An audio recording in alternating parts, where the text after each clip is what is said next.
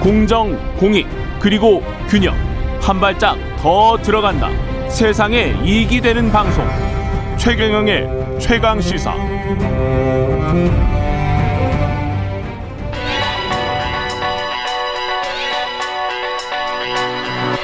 최강 시사. 김수민의 눈. 네, 김수민의 눈 시작하겠습니다. 김수민 평론가 나와 계십니다. 안녕하십니까? 반갑습니다. 예. 오늘은 범야권 이야기. 네. 예. 지난 일요일에 윤석열 전 총장하고 이준석 국민의힘 대표의 치맥 회동 이후에 음. 이번 한 주는 야권의 질서 정돈, 네, 굉장히 중요한 기점이 되었다. 라고 볼 수가 있겠는데요. 근데 아직도 윤 전 총장이 입당 여부를 확실하게 얘기하고 있지 않고 예. 지난 밤 사이에도 여러 혼선들이 있었습니다. 8월 2일에 입당한다 이런 보도가 나왔는데 아, 그랬었어요? 예, 근데 또 바로 그 네. 캠프 공보팀에서는 사실 어, 무근이다. 사실 무근이다. 네, 근데 입당 자체는 또 임박한 것 같기도 하고 이런 상황입니다. 그리고 윤 전 총장 쪽에 김종인 전 위원장이 좀 영향력을 행사하고 있지 않느냐 예. 이런 얘기도 있었는데 막상 음. 또김 전 위원장은 국민의힘에 굳이 입당할 필요 없다. 또 이런 태도라서 그렇잖아요. 예. 그죠? 이런 것들이 어떻게 정리될지 좀 다뤄보겠습니다. 김종인 전 위원장이 윤 전 총장 입당에 부정적인 것 같은 뉘앙스가 많이 나오는데 네네. 왜 그런 겁니까? 그건? 그러니까 궁극적으로 갖고 있는 구상은 예. 양쪽이 일단은 분리돼서 각자 지지를 올린 다음에 통합해야 된다. 올린 다음에 예, 그래야 파괴력이 있다고 생각하는 것 같은데 예. 저는 그렇게 생각할 만한 이유는 있다고 봅니다. 왜냐하면 지난번 4.7 재보궐선거 아, 사칠 재보궐선거 같은 경우는 오히려 김종인 전 위원장이 단일화 안 해도 이기는 거였다. 네. 아, 그랬었죠. 그랬었죠. 예, 이번에는 예. 태도가 많이 바뀌었어요. 그때는 안철수 대표가 안 들어오는 거에 대해서도 역정을 했었는데 예. 이번에는 거꾸로 윤 전 총장은 안 들어가도 된다라고 얘기를 하고 있어요. 왜 그럴까요? 저는 그것이 대통령 선거의 특징이라고 봅니다. 음. 어, 역대 대선을 보면은 한 번 정권을 잡으면 두 번 연속으로 잡는다. 라고 하는 이 법칙이 있었거든요. 법칙이 뭐 우리나라가 정권 바뀐 지 얼마 안 돼 가지고 아니 네. 근데 그것이 20년 30년밖에 안 돼서 네, 근데 예. 그게 이제 대풀이 예. 돼서 나타났고 이게 예. 뭐 대통령제 양당 체제 특징이라고 볼 수 있는 게 미국도 8년 주기가 많이 있었거든요. 그렇죠. 요번에 한번 맞습니다. 요번에 오랜만에 바이든 대통령 되면서 깨지긴 했는데 예, 그냥 어지간하면은 재임을 시켜줬어요. 네. 그래서 예. 이번 대선을 역대 대선의 어떤 주기라든지 법칙에 미뤄서 계산을 해보면 음. 결국에는 50대 50의 팽팽한 승부로 가다가 예. 여권이 이길 가능성이 제법 있다라고 판단할 수 있는 거거든요. 예. 그렇다면 특단의 대책이 필요하다 이런 생각을 할 수 있는 거고 어. 그런 차원에서 선 경선 후 후보 단일화 이것을 김종인 전 위원장이 어, 감안을 했을 것 같습니다.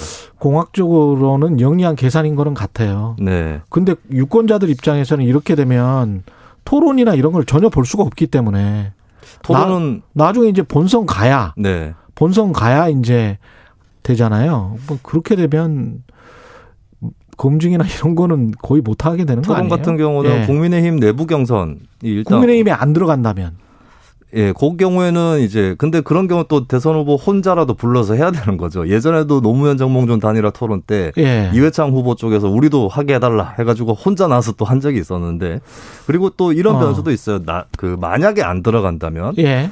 어, 안 들어간 사람들끼리 따로 경선을 할 수도 있는 것이죠. 안 들어간 사람들이 지난번 서울시장 보궐선거 때 안철수 금태섭 후보처럼 어. 이번에 그러면 만약에 안 들어간다면 안철수 뭐 윤석열 뭐 나아가서는 잘하면 김동연. 아. 잘하면 김동연 네. 근데 현재로서는 또 윤 전 총장 입당 가능성이 높아져 가지고 예. 이것도 뭐 쉽게 얘기할 수는 없을 것 같습니다. 지금은 뭐 입당을 한다라고 보, 고 있는 거죠 전부 다 그, 그렇죠. 근데 이제 예. 뭐 혹시나 하- 해서 나오는 얘기는 예. 경선을 치르고 난 다음에 단일화하면서 입당하는 게 아니냐.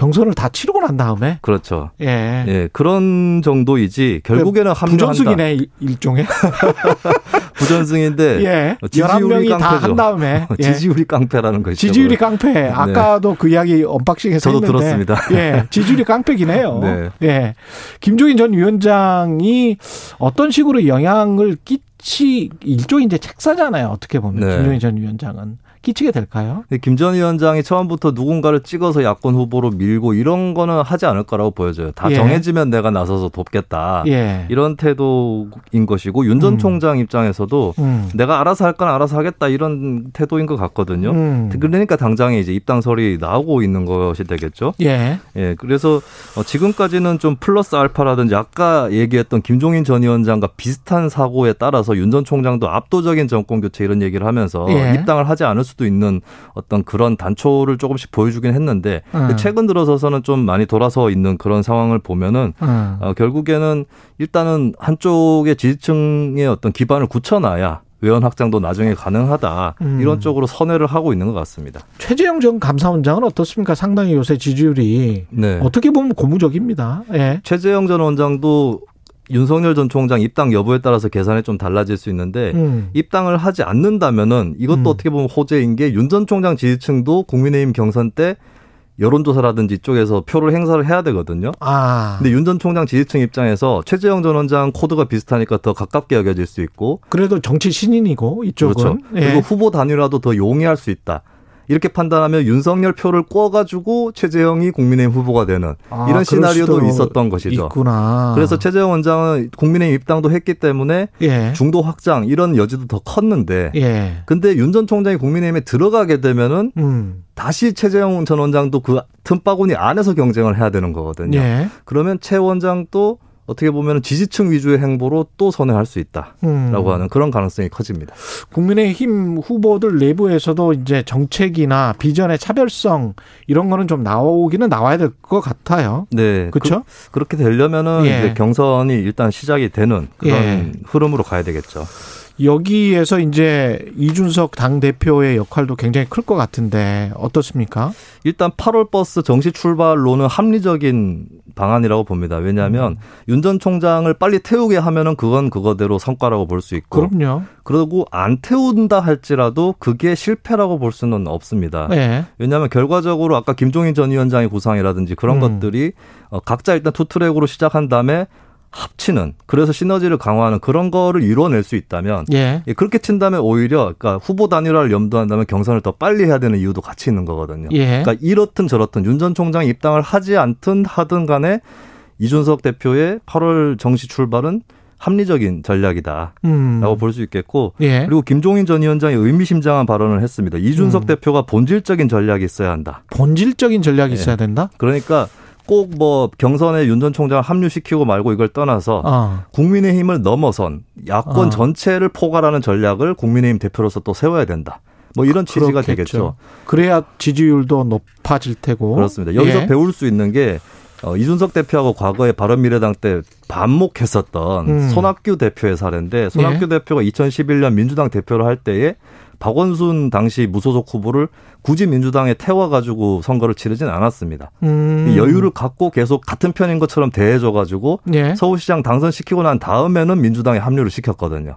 아, 그랬네요. 네. 이런 사례를 이준석 대표도 참고를 해볼 법 하겠습니다. 예. 김수민의 눈, 김수민 평론가였습니다. 고맙습니다. 감사합니다. KBS 라디오 최경의 최강 시사 2부는 여기까지입니다.